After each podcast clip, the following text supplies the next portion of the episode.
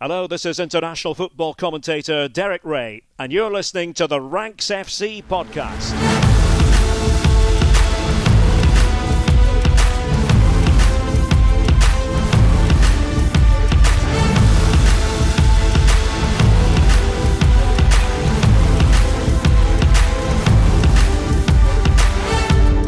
Rank Squad, and welcome to the first Champions League review here on Ranks FC. We're going to be doing this throughout the rest of the campaign, an extra show on Champions League weeks to give you the best of what we saw and try and get some rankings into this Champions League format. What else would we do here on Ranks FC? My name is Jack Collins, and I'll be your host today, and I'm joined by the rank god, Mr. Sam Tighe. How you doing, mate? I'm very well, mate. Thank you. Even a relatively calm Champions League start in the round of 16 can't dampen my spirits. I do enjoy this knockout competition, even if the goals aren't fully free flowing at this point. Yeah, it wasn't the best round of fixtures I think we've seen in the Champions League, was it, Dean Jones, transfer guru? it wasn't. Uh, it was actually quite predictable, though. Uh, I think all four games have ended as we teed them up to be to be honest in the preview. I can't remember too many uh, last 16 of the champions league being you know getting off to such a really predictable start.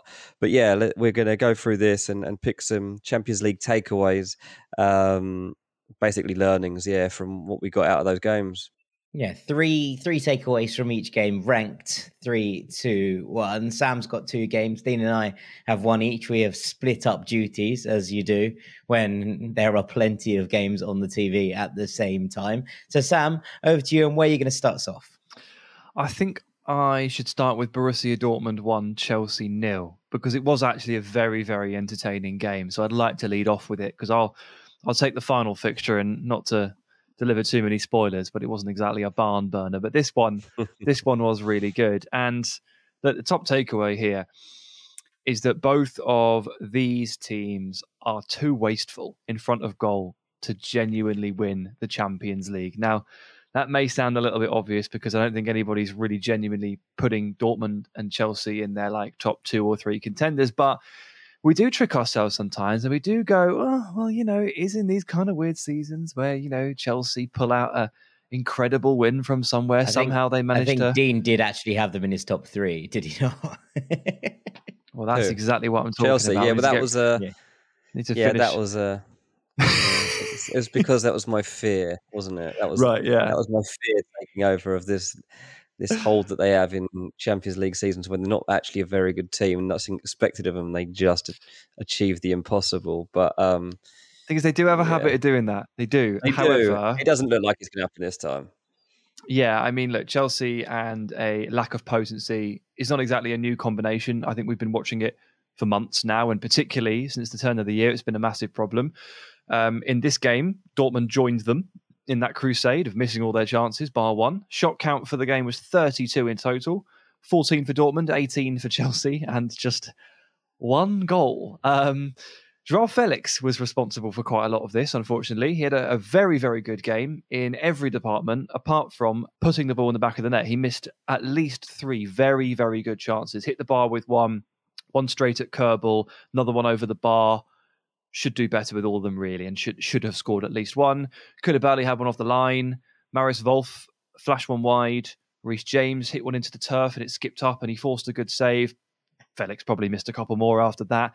It was just mischance after mischance after mischance, and for a neutral, it was marvelous to watch because it was you know it was it was thrilling, it was enjoyable. But if you're a fan of either of these teams, it must have been extremely extremely exasperating because there were no issues creating, only issues scoring. Basketball game, genuinely, but with no end product, so to speak, except for one mm. from Adeyemi, which we'll get to. Amazing goal, but a product of some mistakes rather than anything particularly excellent that Dortmund were able to conjure in front of goal. Mm. Yeah, I can mm. imagine it was a frustrating night for fans. I mean, look, Dortmund fans will have gone home happy in the fact that they took a 1 0 lead yep. going into the second leg. They very re- rarely beat English teams. It is one of those weird statistics where they've, they've struggled with in, in recent years.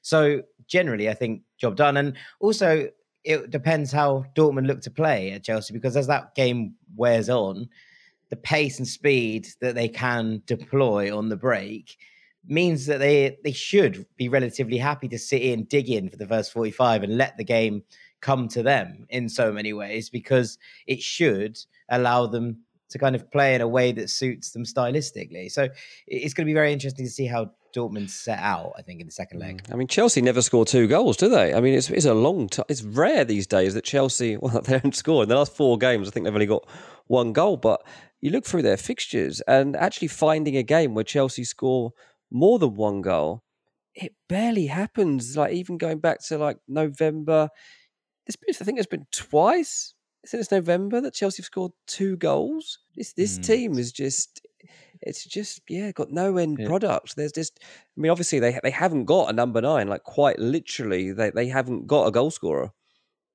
No, no, there's there's no sharp edge at the top and look, it's funny you say that, Jack, in terms of how the game, you know, may come to Dortmund in the way that they want it to in the second half. It was interesting watching this one. I wasn't really sure how it was going to pan out, but I don't think what I actually expected was what happened in the first 45 minutes, where actually Chelsea played on the counter for like the entirety of the first half. Dortmund had a lot of possession and a lot of territory yeah. and moved the ball around very nicely.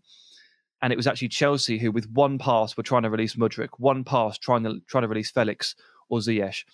It was Chelsea very much playing in the way that you'd imagine Dortmund would like to play in the second half. So that was very interesting. It did settle into a pretty regular pattern second half where Chelsea had to push for it, but first half it was like a role reversal. Um, Dortmund's problem here was ultimately, you know, if Chelsea's issue was Kobel and uh, just wastefulness, I think Dortmund may have may have struggled a little bit with the step up in quality of centre backs that they were facing tonight. Um, it's no disrespect massively to the Bundesliga, but Koulibaly had a really good game. First time we've been able to say that in a while. And Thiago Silva was Thiago Silva. And between them, Dortmund did find this very, very difficult. And that's why the second takeaway here is that details really, really matter at the top level, more than we can ever really believe. And right. I love this Adeyemi goal. I love this Adeyemi goal. Like it's amazing, and I was squealing, like squealing away watching it. Like it was brilliant. Like I felt like Gary Neville. Saying, run, run, run. What were you saying? It was so good. like the the touch to take the ball down, and then the, the you yeah. know the pace and the control and the composure, then the, the touch to take it past. It Enzo made Enzo Fernandez, look about forty-seven years old, didn't it?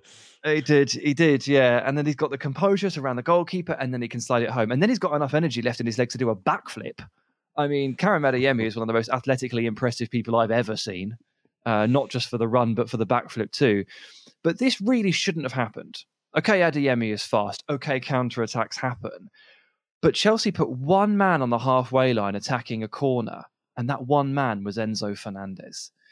So I was usually in in this situation, I would argue that you should probably keep two men back. Probably.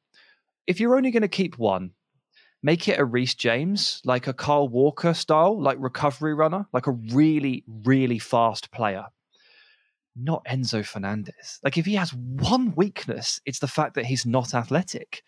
And surely, if you've got Enzo and you you've got an attacking corner, you probably park him on the edge of the box, don't you? You, you might get a straight one corner if it yeah. falls to him. Yeah, yeah. Yeah, he might smack one top corner. He might recycle play, put it back out wide, very calm, very nice. He could do loads of stuff in this scenario, yeah. but he definitely can't do much from the halfway line. And of course, Chelsea are a bit unfortunate here because they come very close to scoring from this corner and then it's flicked away and it's, you know, five seconds later it's a goal. It's actually very James, James Tarkowski, Mohamed Salah from Monday. Almost hmm. identical mm. scenarios where you come so close and then 10 seconds later you're a goal down. So it's unlucky from that perspective. But this is a bad setup and it really does remind you that details matter and I hadn't, mate. I just I was sat there and I can't remember exactly the, the details. But do you remember when Man United conceded a goal in Turkey in the Europa League? I want to say it was Demba Ba for Istanbul Başakşehir. Yeah, it was about six on one by the time the ball went in it reminded me of that, and we panned United for that. So we have to criticise Chelsea for this. This is not a good setup. They've been burned by this before. Do you remember Jorginho, last man on the halfway oh, line? Oh, yeah. Yes, he takes a heavy Martinelli, touch. was it? Yeah, he takes a oh. heavy touch, which obviously isn't what happens here with Enzo. So maybe the number but, five is always the guy that has to stay back. but Chelsea have been burned by this exact thing before, leaving an unathletic man as the last man on the halfway line and getting burned by a counter attack at speed. You'd have thought they would have learned their lesson. Different manager, uh, but yeah, same issue, same shirt number, terrible, terrible stuff. But look, I'll take us on to the final takeaway, and that is that I'm going to sit here and I'm going to guarantee that this second leg is a cracker. It's going to be brilliant. Okay. It's set up perfectly because Dortmund have the lead, but it's still in the balance. It's set up perfectly because there's a lot of XG to cash in here, guys. A lot of players on that pitch are owed some goals. So this could genuinely be the sort of 4 3 that the shot map suggested it might be over the course of tonight. And then there are other elements as well. You know, Chelsea obviously having to find that killer edge and knowing they need to score a couple of goals and knowing that it's their season on the line. What will that do to them? And then watching Dortmund tonight, while they were very good, they did struggle to contain their emotions a little bit. And they played Yeah, right on like the one of those edge games, didn't it? right on the edge. And it's not a criticism because actually the bloodlust that they played with contributed to the performance and the result. But there's a fine line in these things. And Emre Can had a very good game, but he was one burst blood vessel away from getting very silly and very stupid. And it's just those little things when the pressure is turned up to max that decide these games. And if that last 20 minutes is anything to go by, the next 90 are going to be amazing. Yeah, I'd agree. I'd agree. I think it's poised absolutely beautifully. So it'll be very interesting to see what happens and how it pay- plays out when Borussia Yeah. Dortmund go to Stamford Bridge. Right, Dean, onwards and upwards onto your game from this week. Yeah, from Tuesday, AC Milan one, Tottenham Hotspur nil. Um, well, Milan were helped by the fact that they had a positive result coming into this game. Tottenham have been a shambles ever since that Man City win. Um, on and off the pitch, they've been suffering injuries. They've had bad results. They've had their manager in hospital. They've had all sorts going on. Anyway, so by the time we got to this fixture, it really was looking like Milan were the favourites. Um, and when they scored after seven minutes through Brahim Diaz, you were like, okay, this could be a stuff. And fair play to Tottenham, that didn't happen. But at, at number three, the first point I want to bring up is is that Brahim Diaz, yeah, he did decide the game, but it wasn't just because of his goal scoring here. I mean, he put in a great performance. Um, that desire that he showed to actually score the goal was great, but he put in such a shift and. His role as the attacking support in this team, yeah, that was carried out very well. But beyond those attacking expectations, I felt like it was the graft that he put in beyond that to help out um, the midfield that really helped Milan get a grasp on this game because it was a really strange midfield battle. You know, Tottenham um, fielding uh, Pape Matar Sarr and um, Oliver Skipp. You know, very we don't see this, and both players have you know big potential in the game, but this is not the midfield that Tottenham would have planned on fielding when this draw was made. Um, and to be fair, like both players, as the game progressed, grew into it. Played By the end of the game, yeah. I thought both of them actually had a good game. But Milan made the most of the first half, really, when they were still getting used to it. I mean, Skipp, he played a few loose balls. There was a couple of times when he took out like Leao because he just he just wasn't sharp enough to get there, and it was a bit naivety maybe. But ultimately, Brahim Diaz, I just felt like he was the spark for this team. Now, look, defensively they were great too. I'll get onto that, but he was really good. And when he was taken off, actually on seventy-seven minutes, I think it was, it was Charles de Ketelaere that that came on for him, and not long after. Had an absolutely unbelievable chance to make it 2 0, and he's missed it. And the camera cuts to Brahim Diaz, who just can't believe his eyes. He looked absolutely gutted, to be honest. I presumed at the time that it was because it wasn't him on the end of it rather than anything else. He's just like, what? What? If you just come off the pitch and you see a, a chance like that fall to the player that's replaced you, you're Oh. like, oh, come Oh, on. you're devastated, especially he's missed it. You're like, that is the chance to. It almost puts the tie to bed, to be honest, the state that Spurs are in right now. Um, but look, Brahim Diaz is. We'll have to see what happens with him in terms of Milan. He's obviously on loan at the moment from Real Madrid. I'm sure Milan do have some desire to get a deal done in the summer. I have to wait and see, but sure Pioli would like to keep him if this is his, his um, the levels that he can reach, especially on night when look, Rafael Leao was was better.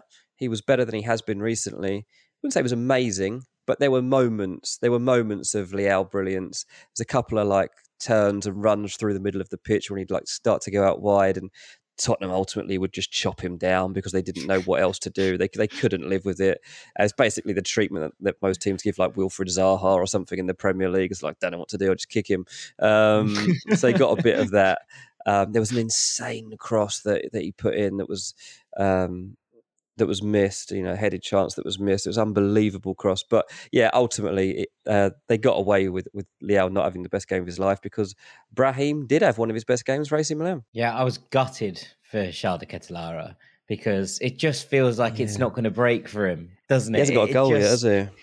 There's that feeling that you know these are the moments that you just need one of those to go in, and suddenly maybe your Milan career can take a turn for the better. Suddenly, maybe you're, you know, the crowd are like, oh, he scored that important goal in the Champions League. Maybe he can be a part of this. I actually think that the way that Milan are now setting up probably actually gets De Ketelaere in better positions and in a more natural position than maybe he's been given through the rest of the season. The change to the the back three and the whole way that Milan look generally I think feels like it's a better fit and he can get closer to the striker. There's a little bit more like what we saw at Bruges, where he can kind of operate in the spaces that he likes. But it's he's got to get going soon, or this is going to be a busted flush very quickly. I think. Mm. Yeah, that's it, isn't it? It'd be a shame. It'd be a real shame because he's obviously unbelievable. Um, but anyway, let's move forward and get on to talking point number two, which was the battle between Harry Kane and Simon Kjær, which was this is like old fashioned football. Like this was a proper like right. There's Harry Kane. Do a job on him. Okay. Um, he did. You know, shadowed him as much as he could. Do you know what? Harry Kane dealt with it really, really well. He actually had a pretty good game, to be honest. Um, somehow he still continued to look a danger. I mean, Tottenham didn't really ever um, look like they were going to score, but it was going to be Kane if they did. The problem for Kane in this game was he had no one backing him up. No one. He didn't have any help in this fight. So he's being roughed up. Um, he was up for the battle, but he couldn't win it because he didn't have anyone fighting for him in his corner. No one. Um, it would have been very hard for him to pass the ball to Kulusevski when he was that deep in Thiaw's pocket. Like it, it honestly, really Thiaw, did feel like, like one had, of those. What a performance! This is the thing. So Kjær had Thiaw with him, right?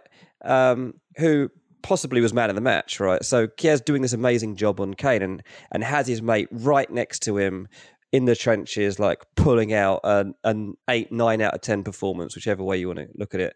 Probably an eight because he missed he missed that uh, sitter that that, that Leao chance that I was talking about actually did fall to him, which was unfortunate. But anyway, um, so Kane he didn't have any teammates to help him out. You know, like you say, like Kulusevski, nowhere to be seen.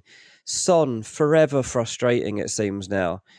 Don't know if these two can continue in the Tottenham attack, to be honest with you. Um, Kane needs some help. Um, was, was he isolated? Was it, were they too far away from him? Like literally, the distances were too large. Because I've seen that was, before. yeah. I've seen that, and I've seen it for England as well. I remember the Euros final. Sadly, I thought Kane really enjoyed the battle with Chiellini and Bonucci, backing in, yeah. elbowing, jostling. But we were thirty yards away from him at all times and Kane yeah. has and had Son's to deal with positioning wasn't really now. the problem. It was more his it was more Son's decision making and product. To be honest, like he it's just not there at the moment for him. Um, but yeah, it was a great battle. Kjær he did edge it in the end. He kept the clean sheet. But in, interesting to see if this approach can work again in London next time around. Um, Kane knows what's coming next time. Tottenham know what's coming next time, and it's given Conte something to think about um, with just the one goal deficit. Yeah, definitely. Definitely. One of my favorite moments of the whole thing was obviously everyone's been very nice to Antonio Conte at the moment in terms of he's just come back from surgery, apart from every single person at San Siro in red yeah, and black. don't care about that. The booze when his name was read out were absolutely like hypersonic. It was genuinely unbelievable. It was so loud. I was like, wow, yeah. that man really don't care about the fact he's just been in surgery. That's no struggle. love lost. Like that's no, that would be all. the headline. Yeah, indeed, totally. indeed. Um, right, what's number one, Dean? Well, look, the top line is this game's still up for grabs, and I think both will feel like it's they've got a great chance. I mean, to be fair, like there was a good line in uh, Gazzetta dello Sport uh, describing Milan's performance. It said the perfect evening to fall in love with Milan again after quarrels, frowns, and misunderstandings. Valentine's Day brings the Rossoneri hearts closer again. And I was like, yeah, that that is kind of what happens. To be fair, like it's very poetic. It's very Jack Collins um, to bring Valentine's Day into the equation here. But um, yeah, it did feel like that. It it felt like it was a Milan team you could be proud of again. Um, and I think that that's what's given them um, this great opportunity. I mean, look, if you look at it, um, clearly Milan have got one foot in the last eight here. Um, they're the better team, to be honest, right now.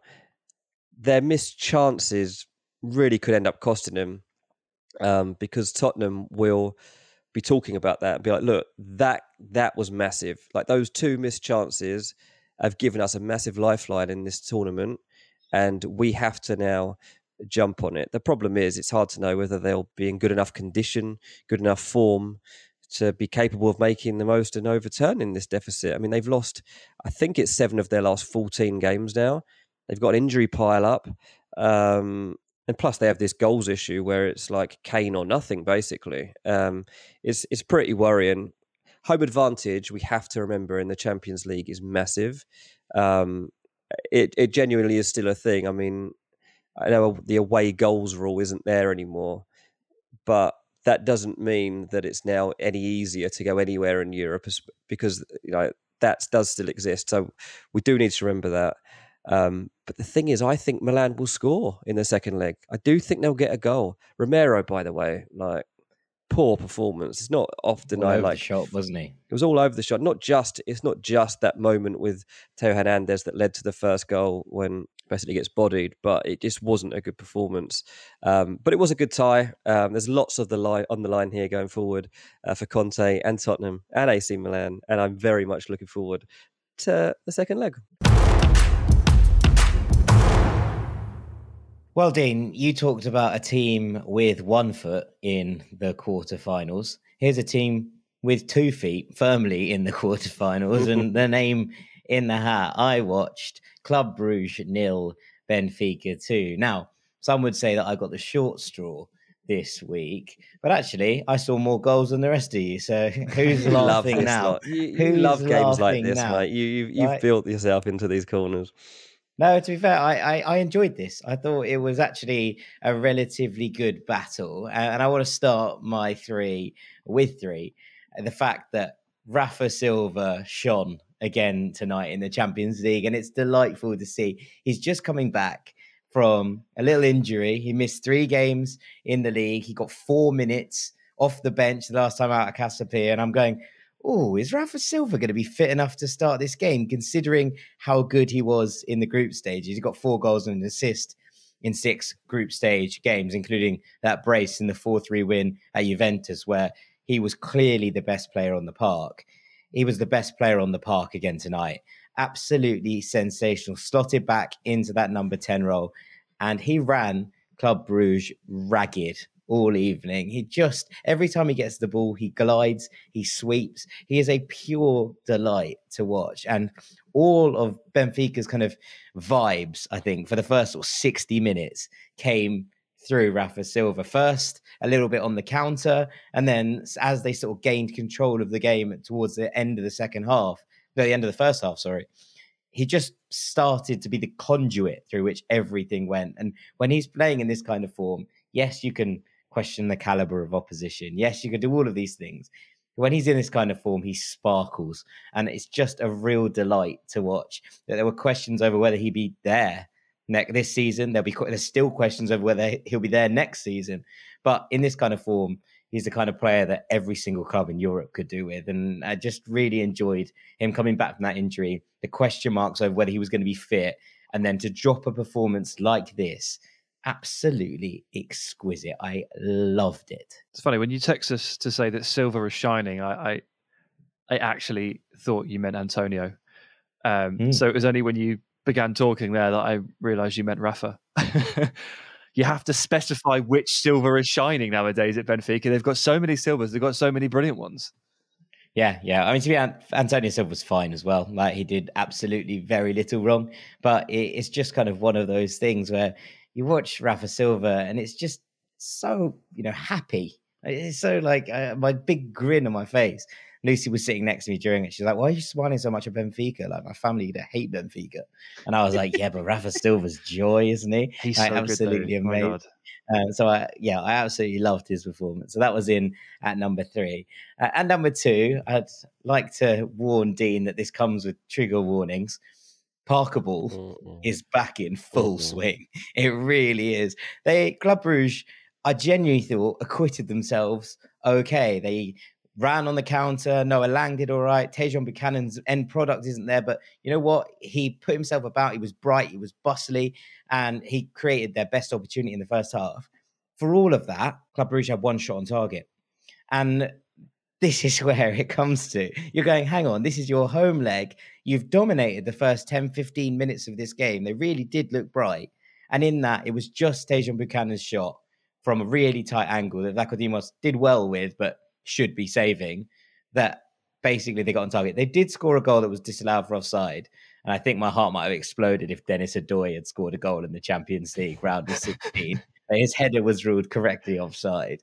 But for all of that and all their kind of hustle and bustle, there was just no end product. And I found myself having flashbacks to watching Fulham in the Premier League the last time out and going, yeah, we're okay. We're just not good enough. And that's ultimately what this came down to. These spells of pressure that Parker is actually very good at coaching. He, he you know, he coaches the team to go out and push first team 15 minutes, try and use the adrenaline, use the crowd and, and get into it. And then they have another spell around sort of the 70 minute mark after going 1 0 behind. They try and tie the game up. But I was watching it and going, this is the story. This is a story I've seen before, and this story does not end well. And I think what's quite weird is obviously I haven't watched every game the Club Bruges have put together under Scott Parker, but I've watched a Haven't fair you? bit of it when we were doing the preparation for the podcast last week. I, I, went and did some some genuine digging on Club Bruges under Parker, and I would say this is one of their better performances. And they had one shot on target. And and that's the thing that ultimately you look at and you go, are Club Bruges going to go and score two or three goals without reply in Lisbon at Benfica? And the answer is no chance. Absolutely no way. You know, no, they're just out. none of those things. They're, they're out. I mean, it's done. It's finished. Yeah. Without you telling me any of that, I could have looked at the score, known as Scott Parker manager, and been like, "Dead team, done." There is no chance. They're, they're probably going to happen now. Um, but yeah, everything we saw at Fulham, I actually stuck up for him a lot at Fulham. Probably a lot to do with the fact that I know he's a nice bloke and have spoken to him quite a few times, and sometimes that that sways you a bit. And he is like he's genuinely like a really good guy, um, but his football philosophy, mm, it's question at best is probably the word. Yeah, yeah, yeah. It's he's got a clear principle. Obviously, it's not far off um, a, re- a, reflection of what he was as a footballer. Um, he wasn't a very exciting footballer. He was a good one. He was technically good. He filled a good role in a team. I have no idea what Club Bruges are doing here.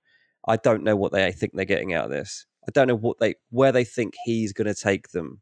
That's what I'm just mystified by because while I, I stuck up for him a lot at Fulham, um, and you know, a lot a lot of that was due to the fact that Fulham had been in a bad place, and he he did help turn things around. That he found an identity, not that it ended up being a great one, but he took us up, and then he, you know, he just made some bad decisions and stuff in the end. But this is it's just flabbergasting. It's absolutely flabbergasting that Scott Parker is managing in the last 16 of the Champions League right now. What's not flabbergasting is how it played out. And no. I think this is it. Club Brugge weren't bad. They just had nothing to threaten a Benfica side that were obviously better than them across pretty much every position on the park. And this is the top line from me, the number one ranked thing.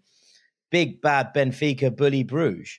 That's that's where we're at. Like what happened here was Benfica rode out the first 15 minutes, and then they started to impose themselves on the game. The two goals come from one, a penalty where you know Gonçalo Ramos nicks in front of Jack Hendry and wins a foul, which is a really silly decision making, but it's forced upon by the fact that Benfica are just hammering away at the Bruges goal at this point. At some point, mistakes are going to happen if the other team are technically and physically better than you. And the second goal is another mix up in defense, which David Neres just runs on and finishes quite comfortably. And, you know, that second that second goal goes in, you're like, tie dead, good night. That's it. We, we know for a fact that this is not going to be turned around now. And Benfica didn't feel like they really had to get out of second, third gear. They just knew they had the physical edge. They knew they could get down the wings. They knew they could get the ball into Gonçalo Ramos, and he was probably going to start winning headers. He did. He probably should have done a, a little bit better with a couple of them. But the scary thing about that is that Benfica feel that they could win this second leg 3 4 nil, and it almost wouldn't be a, a major stretch for them. It, it, would be, you know, a training exercise. And that I think is probably the top line. This is the game I think I'm most confident being like, see you later, good night, door shut. Mm-hmm. Yeah, it's over. This one's over. This one's done. Oh well, at least we only have to watch three games in a you know, three weeks or so. We could just do one. Yeah, each. we're just going to leave them out of the next review. Or are you still Uh, going we'll, to see, it? we'll see how it goes. Are you going to watch how, the second leg? Depends how many Benfica put past them, I suppose. Right, so let's go on to our fourth and final game, Sam. We left the big gun in terms of headline names for last. I was listening to a podcast last Wednesday uh, where these two guys they were talking about how PSG Bayern was the headline tie of this tranche of games. I don't know exactly who it was or what the podcast was, but oh, it was on, you guys. Was the head, It was this you was the headline game of this tranche of games. What are you on about? This you guys. The winner of the, ones that Champions League is promised coming from this game, mate. The winner You is coming promised from me this would be a good one. Um, right. I actually did drew the of it? short Yeah. straw. I actually Yes. drew the short straw. PSG nil, Bayern one. Not great, not great. I mean, enough in it to to be to be relatively interesting, and I've got I've got some stuff to say about it. But like, just didn't you know when a game is when you think it's going to be amazing and it's not, it's one of the worst feelings in the world. But anyway, uh, it's a game that Bayern for a long time felt like they should be winning by definitely more than one goal, and then after that last fifteen minutes or so, you almost came away from it thinking, "Wow, Bayern were quite lucky to have won it." It's just an example of how football games swing sometimes. But first up, I'm going to say this. Christophe Galtier's initial selection doomed PSG, put them on the back foot from the off. And I do have some sympathy for him in that this is the game that you want Kylian Mbappe for, and he was injured. He wasn't able to play from the start, and he admitted he shouldn't have even come on. It was too much of a risk, but they were one down, and he needed to do something. But my sympathy only stretches so far because Bayern were missing Manuel Neuer, Sadio Mane, and Lucas Hernandez. Injuries happen, and you have to respond and you have to reply. Galtier's first 11 in this game, when it came out, I was like, are you joking me? Like flat 4 4 2 with a 16 year old central midfielder, Warren Zaire Emery, at right mid and Carlos Soler at left mid. The only speed in this team was hidden away at fullback, unable to attack. They weren't a threat. Like they just weren't a threat. And they couldn't press, they couldn't step out and win the ball because the strike duo was Messi and Neymar. So they were outnumbered in trying to fight for the ball because those two didn't do any defensive work, and they couldn't press because they didn't have any energy. And those two couldn't run in behind and offer a direct threat because they can't run that fast and they can't sprint that fast. It's mad, isn't it? Nate be able to carry a, a complete counter on his own, and he is just no longer that player. He was, you know, he was if he was quick, he was quicker with the ball, which is always one of those things that i- a little bit cliched. But hmm. Neymar used to be able to run a counter literally on his ones, and mm. now he's just there being like, okay, no threat unless Kylian's on. Yeah, can't do it, or either doesn't want to do it or, or can't do it. But you know, PSG then didn't have the, the ball in behind. They were pressed really effectively by Bayern. They just gave it away, like constantly gave it away. There was no like staggering in possession. They didn't have any lines to move the ball through. It was just like eight players, and then like two dudes stood there, and I don't think anybody really knew what they were supposed to be doing. So, look, there's a lovely stat that emerged from this game, which was that you know Warren Zaire Emery played in the Champions League. 16 years of age, absurdly young. You know, he was born after Messi and Ramos's Champions League debut. That's how young he is. On the day he was born, Ramos played against Arsenal in the Champions League in hmm. 2006, I want to say. Like, he's very young. It's a lovely stat, but he should not have played. like, and Mm. it's not his fault that it didn't really go to plan because it's not his fault that he was on the uh, uh, right mid, and it's not his fault that he just wasn't really ready, you know. And in the second half, Fabian Ruiz comes on and actually has a, a big say in swinging the tide in this game. Vitinha comes on, plays okay. This is a bad selection, and it, it, it led to very early Bayern dominance that PSG in the end could not recover from.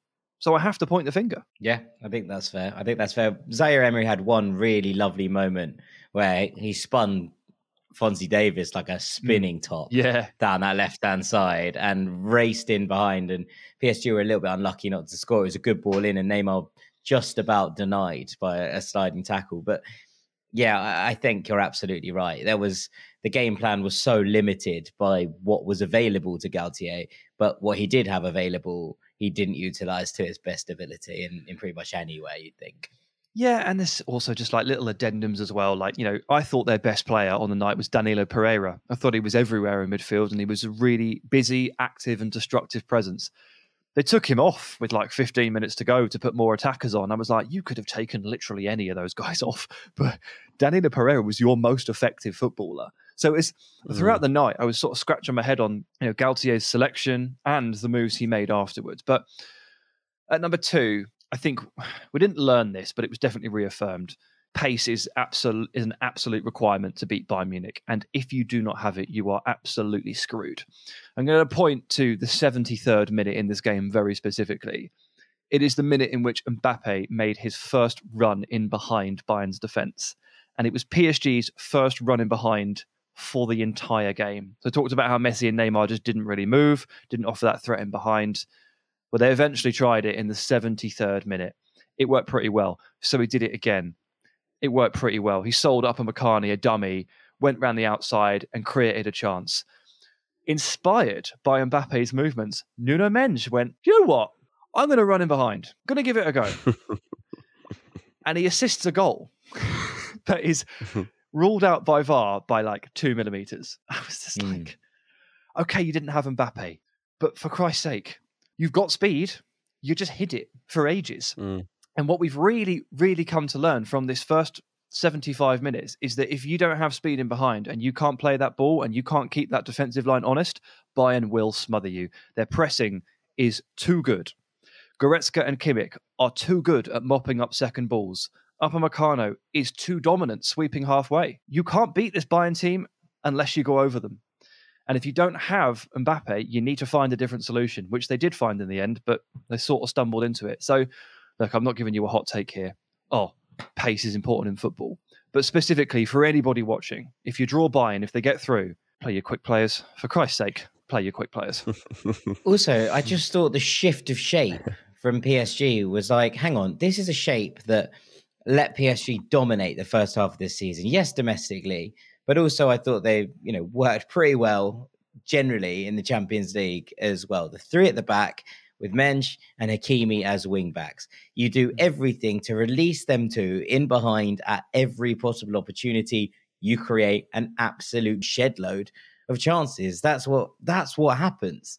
And as soon as they went back to that shape, I was like, wow, PSG looked better. Maybe Galtier shouldn't have moved away from the three at the back that was working incredibly well to try mm. and accommodate uh, you know, uh, more of a midfield. It, it, doesn't make any sense in, in so many ways to not attempt to use those players who have been your biggest threats in terms of carrying the ball and getting into the box. Yes, Mbappe, Neymar, and Messi are the, the names in this team. Yes, between the three of them, they're an incredible trident.